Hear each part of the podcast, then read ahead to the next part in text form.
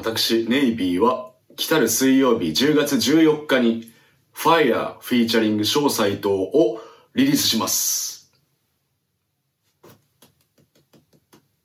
はい。ということで行きましょう。ネイビーのラジオネイビー。はい。えー、また出すのかっつって。リリースするペースが上がってますけれども。今週はね、Fire フィーチャリング小斎藤という曲を出します。えー、出しますよ。これね、フィーチャリング小斎藤ですよ。えー、ファイヤーは名優小斎藤からある日突然送りつけられてきたギタープレイにネイビーが歌を乗せたキャンプファイヤーを囲むよ 囲むようなムードで再会と人生を祝福する86秒のトラック。えー、2週間前に出したトンネルもね、90秒ぐらいだったけど、今回のファイヤーも90秒ぐらいの、ちょっと短いトラックをね、作るのにさっきハマってるっていう。短いトラックというか、長くする必要のないトラックですかね。うん。これはね、ちょうど、そう、あの、今、一応今、説明文というか、の文章だったんだけど、さっきのは。えー、1年前ぐらいだね、ちょうど。ブルグルが終わって、11月、12月ぐらいかな。あの、夜中に、翔くんからいきなりギターが送られてくる事案が何個かありまして。えー、おう、つって、なんやこれ、つってね。歌をつけろと。みたいな。はい、つって。つけた一個が、えー去年のクリスマスに、えー、ショーミーのプロジェクトとして出した、あの、えーっと、ホワイトストーリー。と、もう一個その時同じタイミングで送られてきて歌つけたやつがこれだったんですよ、ファイア。で、なんかその時は別に、おーみたいな感じだったんだけど、8月だったかな？また例によって深夜に翔くんから LINE がね、来て、これ、久々に聞いたら結構いいから、ちゃんと録音して、清書しないか、みたいな。やろうって感じで。すぐやった。その次のもう土日、我が家でね、ここでね、このスタジオで、えー一気に録音して、これもね、いろいろ録音する前にはプランみたいなのがあって、結構楽しい、面白い録音だったんだけど、まずね、もう、基本的にはギターと、それに俺がつけた歌だけ、みたいな感じなんだけど、結構さ、そういうギターと歌だけの曲の音源って意外といろんな音入ってるんだよね。意外と遠くの方でサブギターというか、飾りのギターが入ってたりとか、なんか謎のシンセっぽい音がなんか入ってたりとか、コーラスが結構いろいろ複雑に作り込んであったりとか、クラップとか、なんか指パッチンとかなんか、そういうのが入ってたりとかして、こう印象的にはあの曲はギターと歌のやつだよね、みたいなやつでも、ちゃんと聞くといろいろこう、凝られてるっていう。すごい結構緻密にプロダクションされているっていうのがありまして。なので、ギターと歌だけじゃなく、いろいろな録音を試したい。で、ギターを取るのにしても、ちょっと工夫したいっつって、いろんな案を出しまして。えーまあ普通にアンプで、エレキギターなんだけど、その翔くんが。エレキギターは普通にアンプで鳴らして取る。ってのが一つ。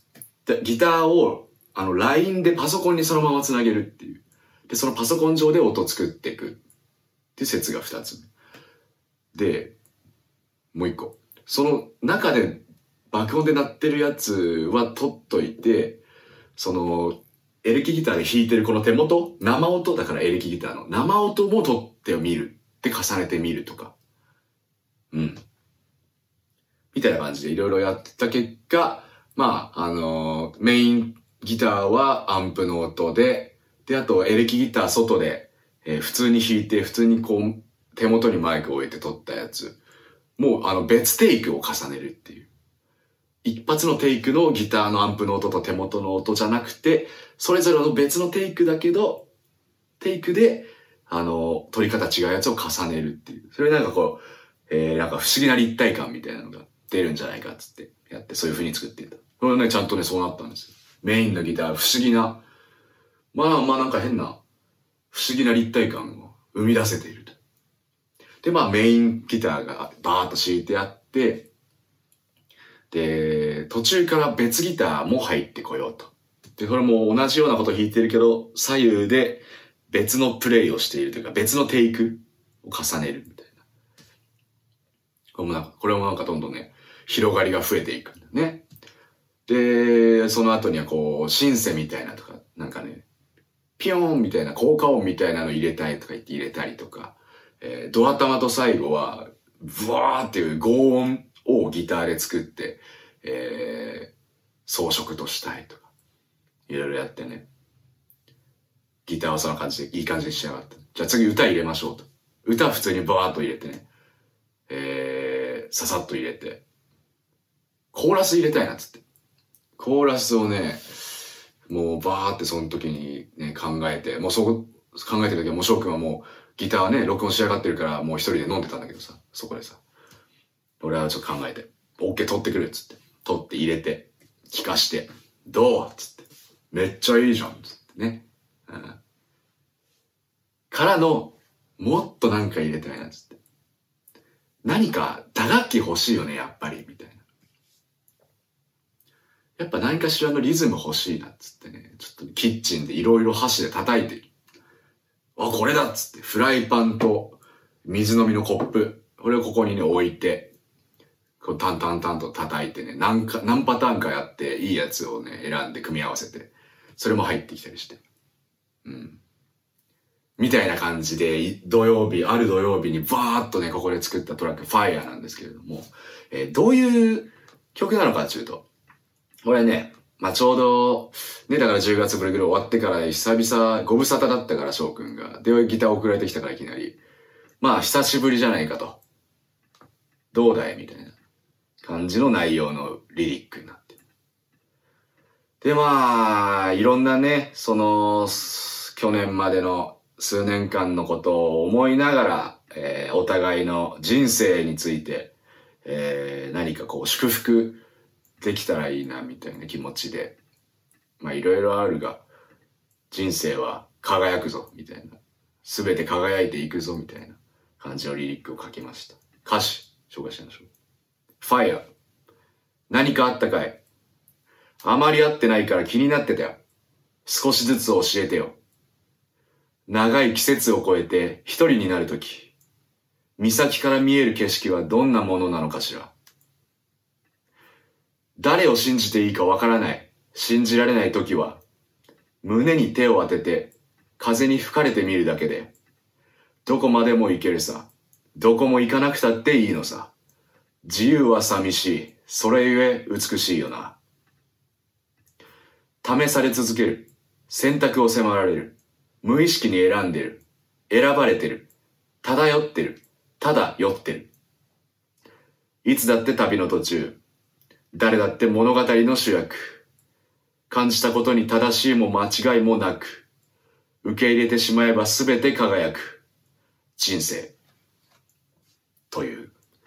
これね、あの、今歌詞みたいな感じだけど、試され続ける以降はね、あの、ウィスパーだったり、もう今みたいに普通に朗読みたいな感じだったりして、ちょっとあの、癖のある歌にはなってるんですけれども、非常にこう、まあ、オリジナリオリジナリティの溢れる一曲ができたなという自信がありますよ。翔くんのギターも俺の歌も非常にいいと思う。ちなみにもう、あの、珍しく、大体録音って撮った後にちょっと編集したりとかはするんだけど、歌だって演奏だって多少することあるんだけど結構、往々に。でもこの曲はね、ネイビーのトラックで言うと初めて何も編集せず、撮ったまんまを調整して、音色とかだけを調整してね、取り、取ったまんまいけた？だからもうほんとそのまんま？だけどいろいろ凝って作ってあるので、結構何回聞いてもね、発見と、おこんな音も鳴ってたのかとか、なんかいろいろこうね、耳、ヘッドホンとかでぜひ聞いてほしいんだけど、いろいろこう、うわーってなるから、ぜひ何回もヘッドホンで大きな音で聞いてみていただきたいということでございます。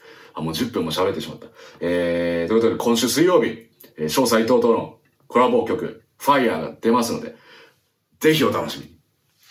だね。まあ、一昨日も翔くん飲んでたから夜中いきなり、また突発的に、うん、ラジオネイビー取っちゃえばよかったな、その時な、なんつって。じゃあまあまあ、翔くんはいずれ、えー、ここに呼ぼう。うん。では、そういうことで、えー、ラジオネイビー、メッセージ、リクエストなどなど、何でもお待ちしております。ウェブサイトの送信フォーム、YouTube のコメント、Twitter、Instagram のメッセージ、何でも OK ですから、えー、やっていきましょう。